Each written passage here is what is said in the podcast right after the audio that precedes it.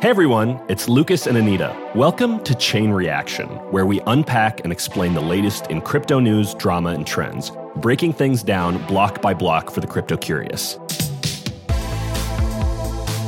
So, during the second half of the episode, we'll be chatting with Aaron Levie, the CEO of Box, a very known crypto skeptic. So, he's got some good insights for us. But before we get to that, let's talk through some of the biggest news of the week. The crypto markets are hurting real bad. Market capitalization of all cryptocurrencies fell below $1 trillion on Monday for the first time since February 2021. What exactly is going on here, Anita? Yeah, I mean, there's a lot going on, and obviously the crypto markets have been in turmoil for a couple of weeks now. But there was an incident that occurred this past week that really kicked a lot of this into overdrive.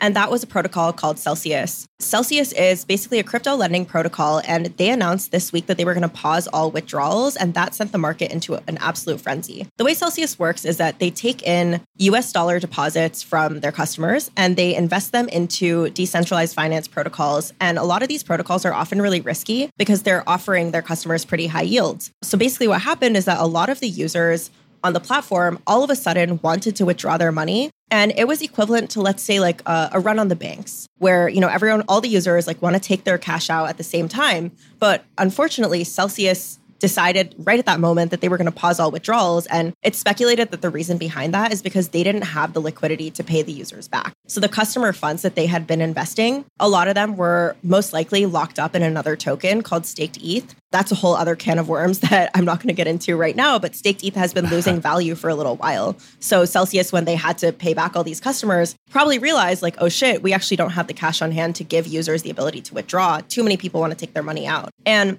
you know, it was interesting because this shouldn't have necessarily come as a surprise. Withdrawals had been happening on Celsius for a while. You know, investors have been losing a bit of confidence in DeFi in general. And in the first half of 2022, the total amount of digital assets locked up on Celsius shrank from 24 billion at the beginning of the year to about 12 billion right before they paused withdrawals. And so this had been this had been unfolding for a little bit. Yeah, I mean, it's a little bit of an interesting situation where I think at this point it seems like a little bit of faith has returned. So, like Celsius has a native token, which really crashed during a lot of these initial concerns. But I think people generally feel like they've been able to acquire some of the liquidity to, you know, shore up their protocol from some of their investors because their token has recovered. I mean, it's still down a lot from its all time high, but it's recovered to where it was kind of before this crash. Yeah. But this was just one thing causing the crypto markets to go down. When Celsius investors came back to it and were, you know, feeling more confident in it, the crypto markets didn't get better all of a sudden. There are a lot of macro concerns right now, correct? Yeah, and people were just losing trust and losing faith in these DeFi protocols in general. And part of the reason I think it came as such a surprise to investors with Celsius in particular is that they raised $750 million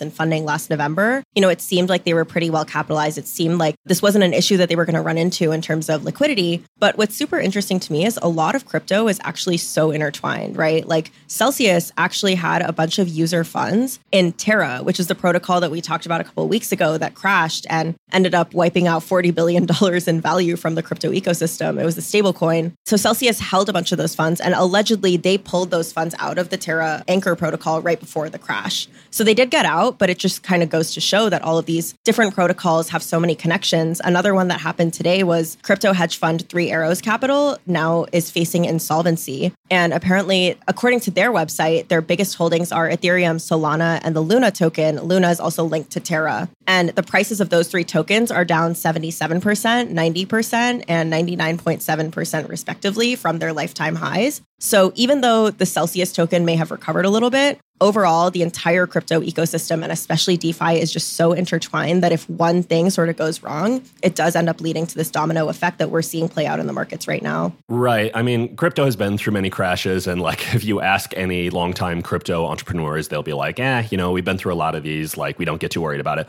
But things are different this time. The ecosystem grew so much in the past couple years. And a lot of this downturn is tied to fears of a global recession across all, you know, equity markets. And basically, crypto is falling harder and faster than it ever has before. Generally, with every kind of like crypto bull run, it never really sinks below the high of the previous bull run, but it's already pretty much doing that for Ethereum and it looks like it's on its way to doing that for Bitcoin as well. So there is some sense that things could be getting worse than they ever were before, which, you know, if you're if you're a crypto millionaire, probably or if you were at one point, I guess, isn't isn't the best news to hear. Right, right. I mean, that actually is a good segue into our next point, which is that it seems like regulators are taking advantage of this moment in the bear market. I don't know if you you want to talk a little more about that, Lucas. Right. I mean, we talked about this a little bit last week with the US Senate bill getting introduced, but I mean, basically regulators want to regulate things effectively and do so in a way that doesn't really end the party for economic momentum. They don't want to be responsible for just like causing a die off in a big industry that potentially could have been centered in the United States.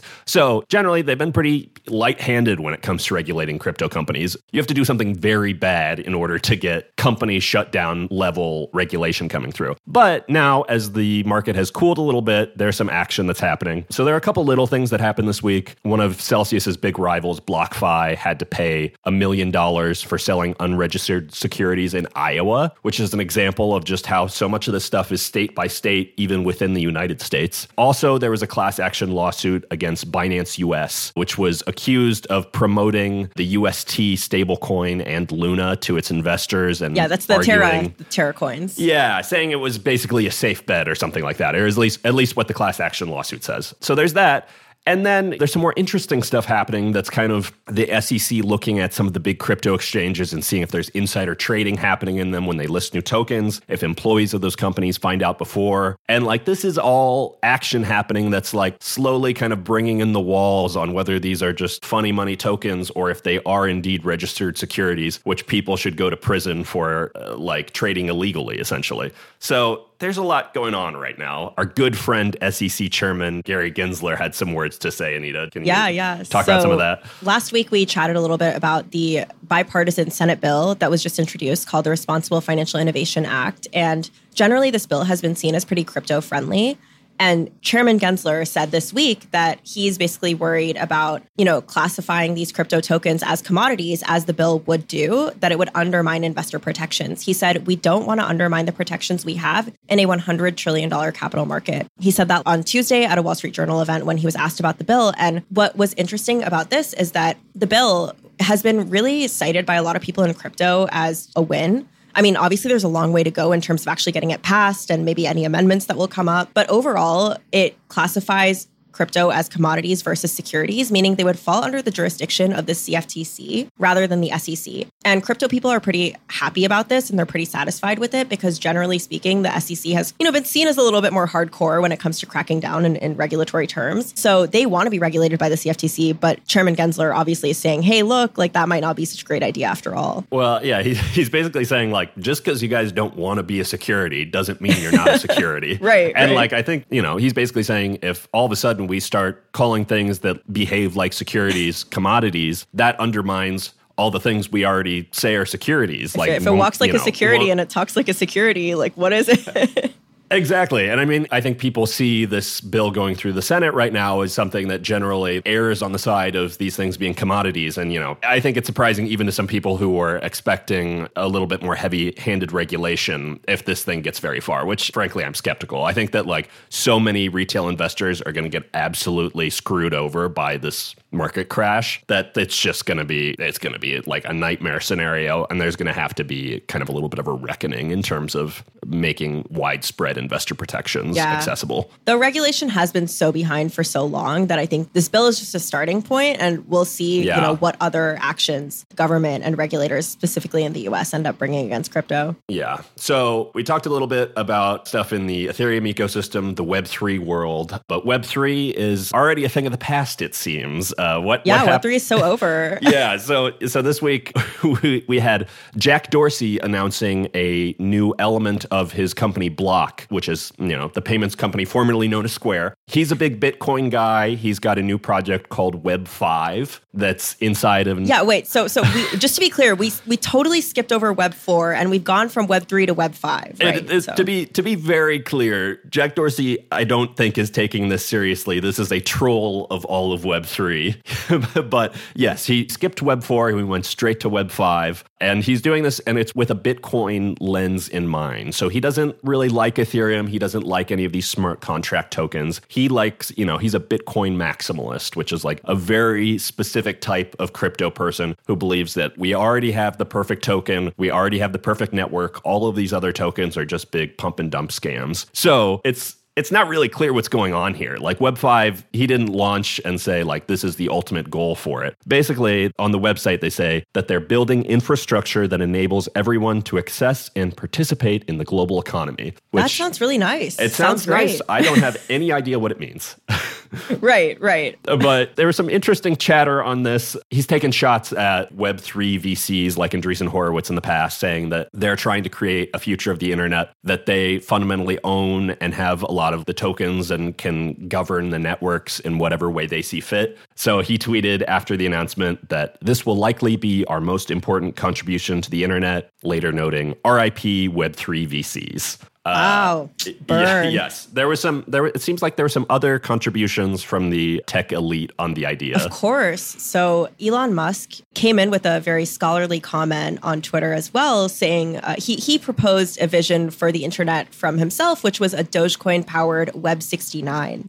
It is um, it is nice that we have him coming in with some clutch ideas. But this was a troll announcement, so having some some troll back and forth only made sense. So he made this announcement at this big crypto conference called Consensus, which I was not at, but Anita, you were. Yes, what, I what, was. What happened there? There were 15,000 people, approximately, is what I read, descending on the city of Austin, Texas. It was a lot of fun and, you know, a lot going on, a lot of different panels. And I, I, thought it was interesting because we are in this period where we're seeing the markets in a downturn, but there was still a lot of enthusiasm and excitement over crypto. And one thing that's just been on my mind, and it's an ongoing question that I'm sure we'll address in this podcast, is I've sort of heard two lines of thinking. And I think before the past couple of weeks, a lot of people were saying, hey, look, in terms of Web3 technology, in terms of blockchain and crypto, it's still early days. You know, it's still the beginning. We still have so much more to do. And the technology, it's still early days in terms of what it can do. And I've sort of seen that shift when I talk to sources about, you know, how are you feeling about what's going on in the markets? And are you scared about the downturn? And now a lot of people are saying, well, actually, you know, it's been a long time and I'm a crypto veteran. I've been in crypto for so long. I've seen so many downturns. I'm not worried because this has happened before. So it's just a little bit of a contradiction that I'm trying to, to grapple with in my head. Like, are we still in early days or is this sort of the cycle of how crypto is going to evolve? Well, after the 2017 bull run, when there was the crypto winter after that in 2018 and 2019, you know, that was very much a question like, could this all be heading to zero? And I think that maybe that fear has been allayed a little bit here. But at the same time, I think that people are beginning to question how many fundamental parts of the Web3 ecosystem can just completely blow up very quickly. You look at something like Celsius, they raised $750 million. And like most people would have thought, okay, well, they're going to use that money responsibly to kind of weather any potential storms that are coming their way. And a lot of companies raised big venture rounds in 2021. And people are just like, ah, you know, at their current burn rate, they'll be able to survive for three or four years on this. No worry. But they're just trying to compete and they're so over leveraged on what they're investing in. They're trying to become trillion dollar companies. They don't have time to act conservatively. So as a result, you see companies weathering a few weeks of bad news and potentially being insolvent. So there's yeah. just this like idea that everything could crash so quickly. And I saw this interesting tweet from this random person. I don't remember who tweeted it, but he was he said it was basically like the thing about crypto winters is the depressing part isn't the prices continuing to go down. The depressing part is the silence. Nothing is happening. Nothing's being talked about. No one knew was coming into the space. And I think that for people who just got into the space as retail investors this year, that's going to be a big change because there's been so much action happening and a lot of stuff for us to talk about. Yeah. I mean, hopefully we still have things to talk about. I'd, I'd like to keep my job in uh, crypto journalism. So fingers yeah, crossed on that. But yeah, I would, we'll have opinions on the, on the smaller happenings regardless though. Yeah, absolutely. You might remember this week's guest because we talked about one of his tweets last week. Aaron Levie, co founder and CEO of enterprise software company Box, is a well known critic of Web3 both on and off of Twitter. Aaron, very excited to have you on the podcast. Thanks for coming on. Yeah, thanks for having me. Yeah, so uh, you know, we just did this interview with Sriram from A16Z where we talked about one of your tweets. Uh, I know that you engage with a lot of ideas and people on Twitter, but I guess just broadly, what made crypto, blockchain, Web3 like something that you're particularly interested in talking about? Yeah, so first thing is I pay attention to basically every single tech trend. Web3 crypto is sort of to me not not abnormal in terms of studying it, making sure that I understand what sort of is happening in the market, figuring out how it might play out. I probably have tweeted about it a bit more than maybe normal tech trends. And we can get into kind of why I've, I've sort of have shared some thoughts and, and put out some of the maybe critical feedback. But I think by just virtue of being a startup founder, you, you sort of have to understand where, where the world is going. And then you have to make choices about if you believe the world is actually going in the direction that other people are saying or not. And so, probably the most fundamental level, you know, this concept that certain founders can or can't participate in the conversation, you know, depending on what they do is like ridiculous because obviously by definition, I have to make sure that that I understand where the world is going and what we're going to bet on. So that's sort of why I started paying attention. But uh, you know, I think my own journey in the space at a very I mean, I'm not really in the space, but my own journey watching it is 10 plus years ago paying attention to Bitcoin, watching the rise of Bitcoin, six or seven years ago hearing about Ethereum, watching the rise of Ethereum, and then the past kind of year, uh, year plus, sort of seeing this idea of NFTs and, and Web3 begin to emerge. And I think for the Bitcoin and Ethereum eras, mostly I was just watching maybe once a year. I did like a troll tweet just because because I have to. Like that's got to keep it spicy. That's how my, my brain works, unfortunately. But I think in the past year, the sort of idea of Web three really caused me to say, okay, I'm going to dig in even more than I was previously. Figure out if I think this is sort of the future or not. And then I had you know customers and investors and press and employees sort of say, hey, you know, what's this Web three thing? Is it going to matter? Is it important to us? Which then caused me to get even more maybe vocal again than, than normal. Yeah. So, I mean, like one of the things that investors who've come on this show have talked about is like they got involved with this because they saw a big developer interest and like people were just like psyched to talk about it. It's very fun to talk about philosophically. Yep. That's part of the reason that we have this podcast. But I mean, like, what do you kind of take away from, you know, this kind of like developer excitement around it? Um, I think there's no question there's developer excitement. It's empirically, there's a tremendous amount of development uh, activity happening, probably largely, maybe more than other tech trends that I've seen more at the infrastructure layer. And I actually think there's a reason for that. I don't think that's an accident. Uh, I think there's a tremendous amount of innovation in L1s and in L2s and you know security and all of the sort of base infrastructure of this movement. So unquestionably, there's a lot of developer interest. I actually think the bigger question is sort of is there consumer interest and what is that consumer interest based on? And mm-hmm. maybe part of the reason why my skepticism sort of increased was it felt like more of that consumer interest was being measured by token prices and transactions, which unfortunately means that that you don't always know is that consumer interest driven by you know sort of speculative investing or is it driven by more long-term utilitarian use cases. And, and I'm I am Spoiler a big I, I, am a big believer that if you're going to have a new era of the internet, it really is needs to be backed by more utilitarian infrastructure led or, or kind of consumer use case led value propositions as opposed to more speculative investment led value propositions. And so that was the mm-hmm. thing that kind of maybe stood out to me and created some cognitive dissonance from other tech movements that I've seen. And and you know I was in the first types of conferences and hacker meetups in Web 2. And it didn't really feel like a lot of what I was perceiving was going on with, with some of the Web 3 conversation. Mm. Aaron, yeah, I definitely want to dig into the criticism a little bit more. And I've seen a bunch of your tweets about what you call puzzles in the world of Web3 that you're basically talking about, at least from my understanding, like paradoxes of value. And I wanted to ask you, what do you see as some of the biggest underlying issues in Web3 that are going to prevent it from becoming this sort of vision that VCs have promised of the new internet that's going to change the way that we live? Yeah, I think so. First of all, the first disclaimer is who knows what's going to happen, right? Right. right. Uh, you know, we're, we're, all we're all just trying to, to make our guesses. So I, I obviously can't guarantee any yeah, particular outcome. Lucas and I included. But, uh, yeah, but but um, no, no, mine are always correct. That's why people listen to here. um, and the other disclaimer I'd just say is that I think the philosophy behind much of Web three is compelling. I think it would be very hard to argue with the idea that you know more decentralized innovation you know wouldn't be a good thing. That, that i'm completely pro that. It'd be hard to argue that people should have more control of their data on the margin right. if possible if it was technically possible. I think that would be a good thing. Or we could control our identities and have more portability between technologies. Like the philosophies i fully subscribe to. I think the implementation that i've seen has a lot of challenges of actually getting to that philosophy being kind of realized. And just let's just take a couple random examples of things that seem to be core beliefs in this technology. You know, one is tokenized economics and and sort of tokenized networks. And one of the concerns that I kind of threw out there on, on Twitter as an example didn't really get much in the way of, of sort of responses that would satisfy the kind of question. But this idea that you're going to incentivize your early adopters financially to build out your network. And then at some point, you're going to kind of transition your user base into more of a utility based set of use cases. And at least from, you know, my 15 plus years doing and watching startups, it's hard enough to build a product anybody wants to use in the first place. Right. And so now you have to contend you have to contend with a user-based transition where some set of people join for profit motivation and you need to now transition to a more utility-based motivated population while not losing the more profit motivated people in the process to the point where they kind of collapse the network and then sort of don't have enduring value for the future users. That's a very difficult transition in my opinion to be able to make because what would happen is your early profit motivated users as soon as they start to see that the value creation is sort of there's less upside, they might potentially go and move on to a new network where they would be able to go and generate similar upside.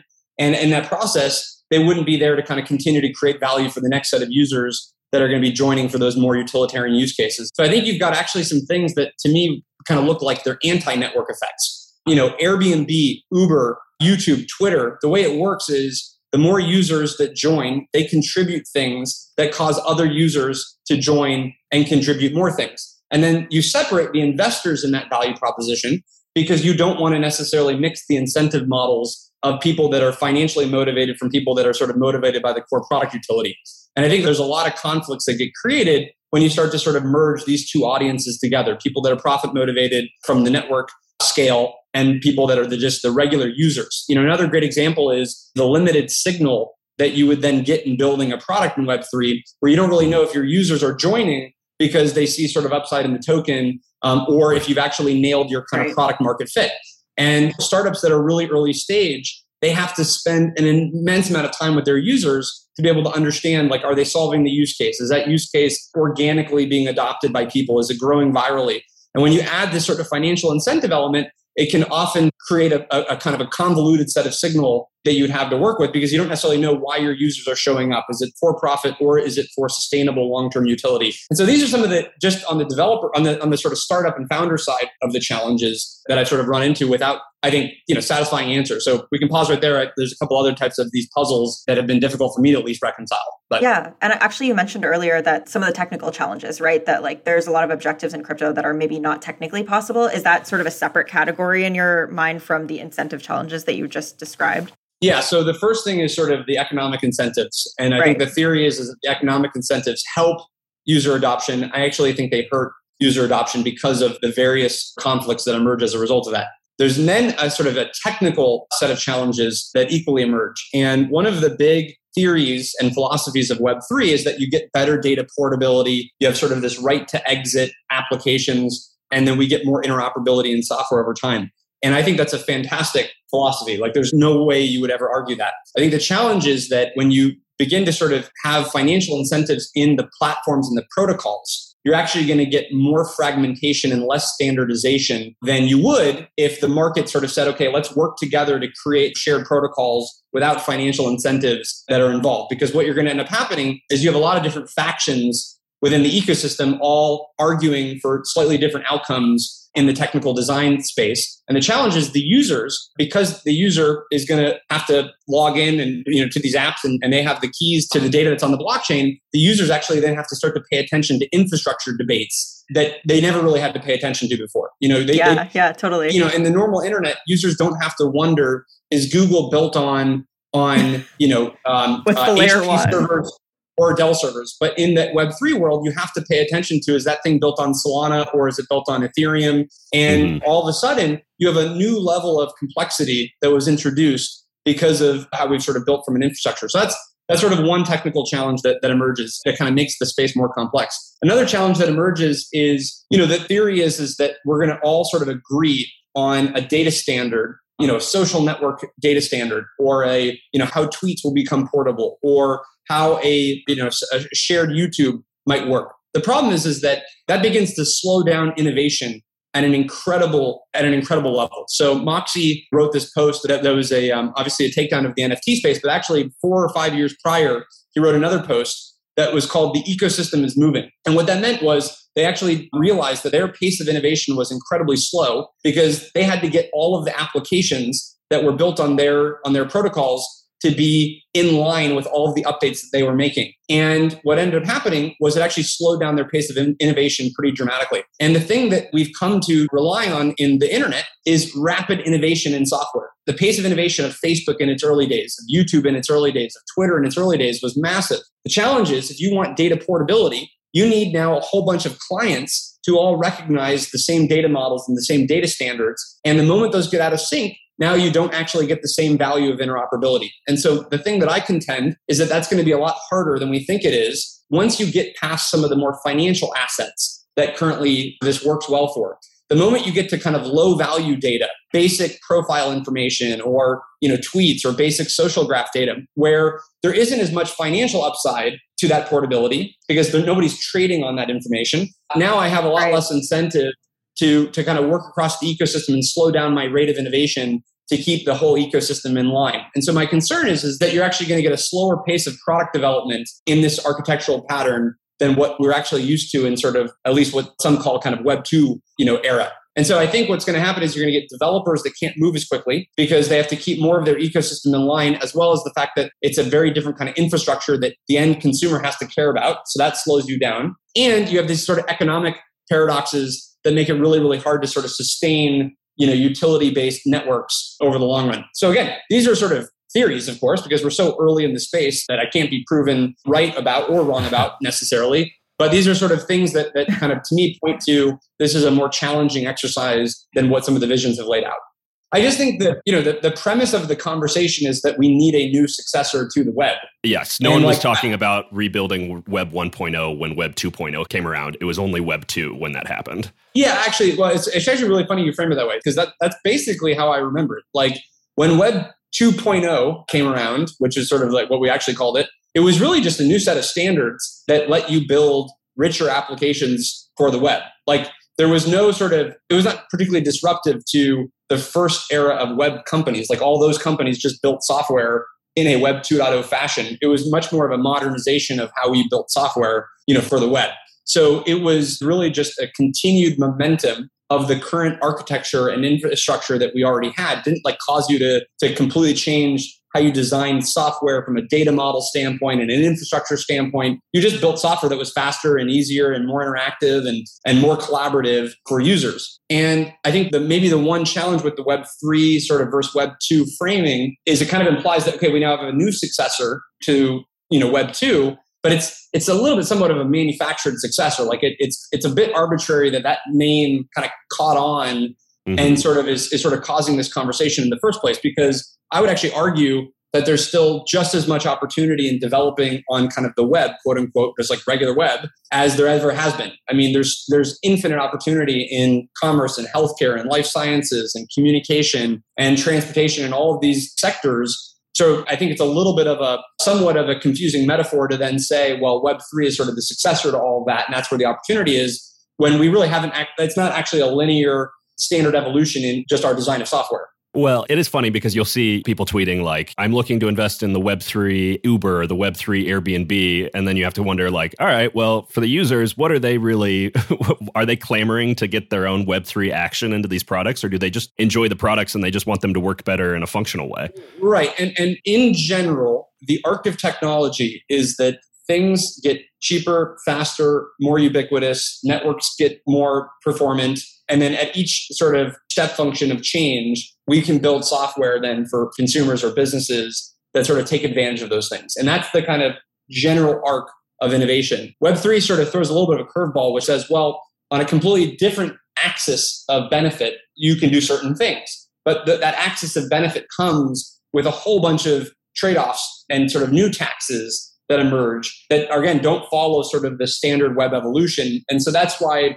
you know, it, to me, it's kind of a, a, bit of a just a distracting terminology even to begin with. If things were just called kind of crypto and blockchains, I actually wouldn't really care that much because then you, you just understand the trade offs of should you build a crypto network or a blockchain based you know system yes or no like cool but but sort of it's this idea that this is somehow a, a sort of a successor to the web that doesn't really uh, that I peeves you. sense.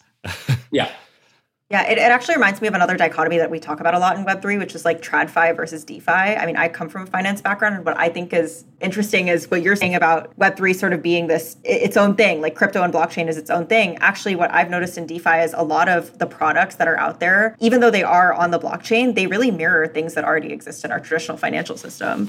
It's like that's something that's always puzzled me a little bit. Well, I think, it, but it kind of has to because you could already. I mean, if people have existing problems, there's really nothing preventing you from solving those problems in right. in, in kind of quote unquote Web two infrastructure. I do think that in DeFi there are use cases that are must be faster and, and more efficient than yeah. sort of regular fintech. But some of that is just because the regulatory environment hasn't been able to sort of catch up to some of those use cases. So then the question is if you have to add the same level of KYC and the same level of compliance in these systems, are you going to get any additional efficiency? I actually don't know because I'm not as close to uh, to the finance space, and so I don't really care about DeFi. I just yeah. I just care about sort of more general purpose utility based you know networks and applications and are those plausibly going to be built in this sort of web3 fashion yeah yeah totally it's just interesting how we sort of juxtapose these two worlds uh, yep so I've seen a lot of your tweets and I've seen a lot of these ideas play out on Twitter. And, you know, more often than not, you get a couple crypto VCs in your replies or just being like, just a classic Web 2 entrepreneur fudding Web 3. I mean, and obviously this industry is has been around for decade plus or something like that. There's like a significant in-group pull and a lot of skepticism about critics. But do you feel like you see people grappling with these questions internally or do you think that a lot of people just like don't want to see the party end so they're kind of just going with the flow until it stops working? Well i think um, without maybe ascribing any particular motivation i kind of think about it a little bit simpler which is there's a really exciting new technology that's emerged.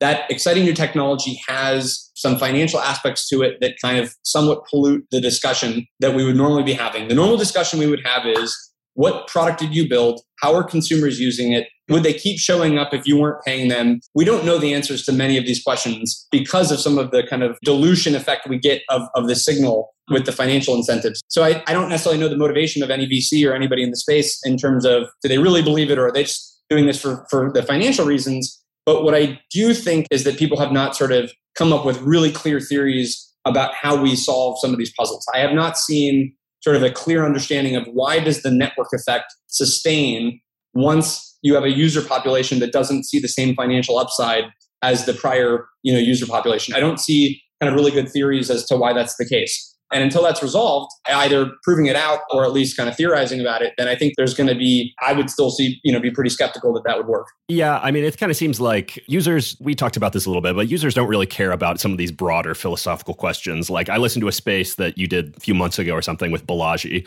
and like a lot of the ideas he's grappling with, eh, maybe they don't matter to the person who's just like trying to use a service and get some utility out of it. But that's very fundamental to a lot of the conversation right now. So I guess like how do you foresee things going when investors are kind of pointing to some of these philosophical reasons for users to use some of these products when like that might not even matter to them yeah I, I, guess i would probably maybe another area of my skepticism is that we might be overestimating the consumer demand for quote unquote ownership and the reason why i can say that is because you get real trade-offs in products when you are deciding it's going to be a product where you can own the items versus sort of participate in a network but not really own much. Um, mm-hmm. And the mm-hmm. trade offs are are again speed of innovation, the price of the service, the fact that Twitter only has to store your tweets in one database in their network as opposed to replicating that data 100 times or 1000 times or whatever you might do the blockchain version on means that they can deliver a lower cost service to consumers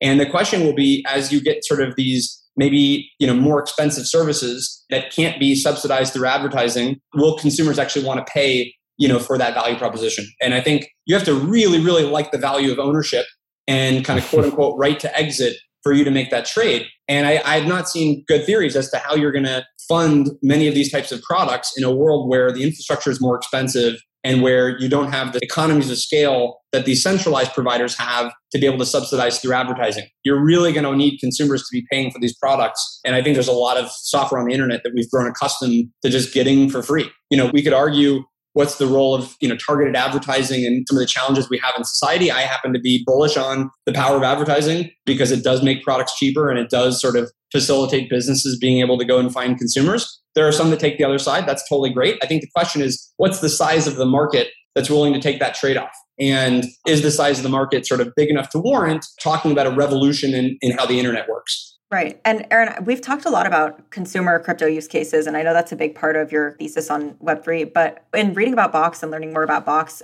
it seems like one of the major breakthroughs that you had there was sort of selling to enterprise customers versus the focus on individual consumers. Yep. And since we have talked a lot about crypto consumer right now, I'm curious what you think about maybe like enterprise use cases or even something like DAOs where, you know, it's really changing how organizations work and behave. Are you maybe more optimistic there?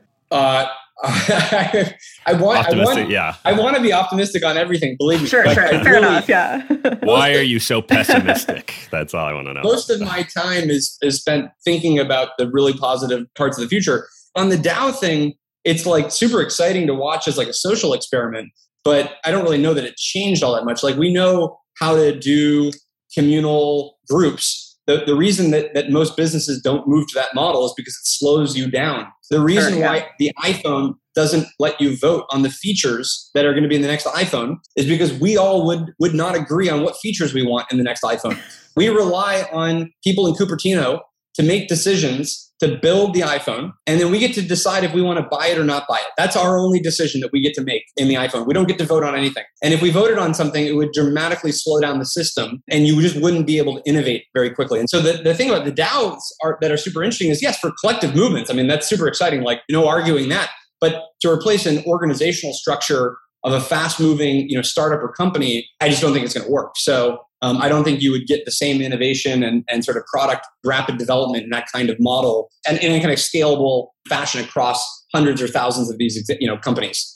Yeah, I mean, one of my things on this, and like, you know, I'm always curious about the VC side of this argument, but founders who are building products in the crypto space, maybe they have a token out there, maybe they have NFTs, but they also have equity in their startup and they're selling equity to these VCs. And I'd imagine, like, in most cases, they're probably trying to think of how they can benefit their VCs first and foremost. So I think that might be a little bit of a wrinkle in the kind of like democratizing of ownership in some capacity because it's kind of tiered ownership. yeah Uh, yeah i, I mean that, that, that's totally true but i think even if you removed all the vc incentives for a second like you didn't even imagine them as a sort of a you know an actor in the ecosystem i still think if I started a DAO tomorrow and gave people lots of voting capacity of the DAO and it could affect product direction or you know the kind of people that, that are working in the project, you would just not be able to move as quickly as if I just had three people in a garage and we just built whatever application we wanted on whatever infrastructure we wanted. It moved as quickly as possible. So you're making a trade-off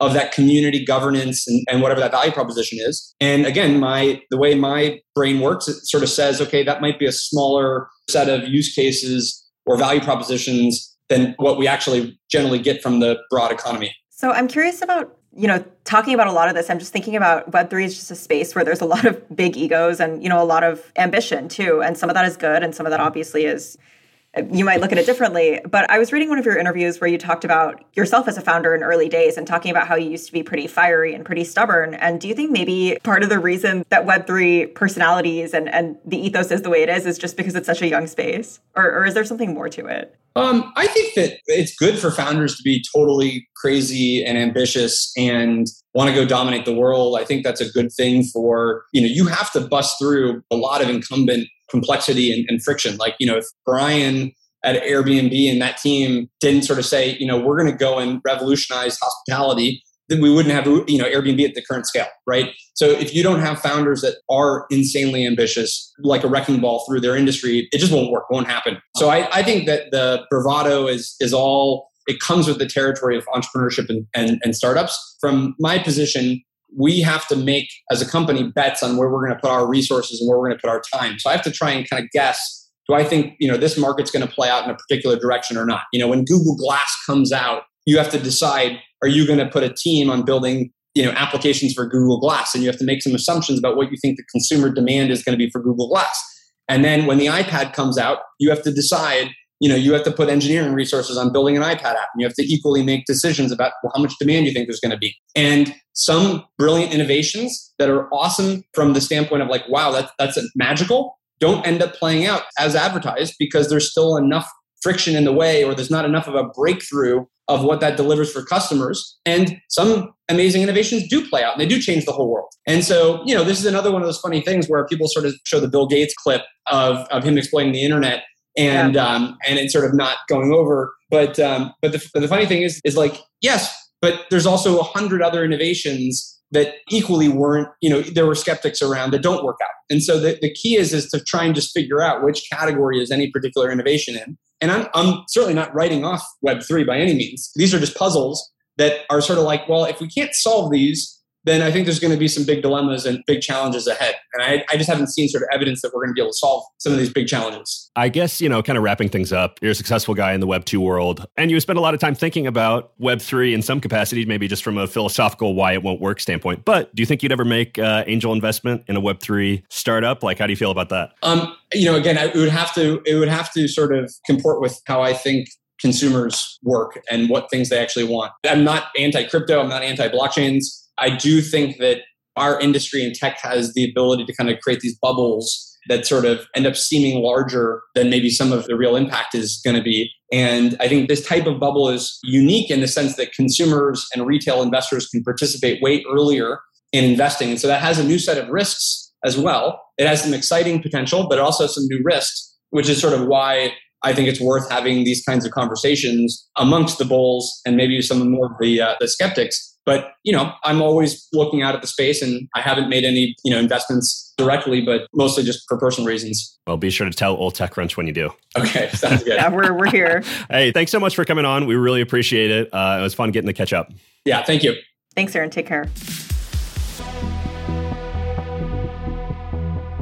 Thanks for listening. We'll be back every week with the top crypto news and interviews with experts in the space. You can catch us on Spotify, Apple Music, or your favorite podcast platform and subscribe to our companion newsletter, also called Chain Reaction, at techcrunch.com forward slash newsletters. Check out the links in our show notes for some of TechCrunch's crypto coverage this week. You can also follow us at chain underscore reaction on Twitter. This week's episodes of TechCrunch's equity podcast are also focused on crypto, so give those a listen if you want to learn more. We'll see you next week. Chain Reaction is hosted by myself, Lucas Matney, along with my co host, Anita Ramaswamy. We are produced by Yashad Kulkarni, and our associate producer is Maggie Stamets, with editing by Kel Keller. Bryce Durbin is our illustrator, Alyssa Stringer leads audience development, and Henry Pickavet manages TechCrunch's audio products. Thanks for listening.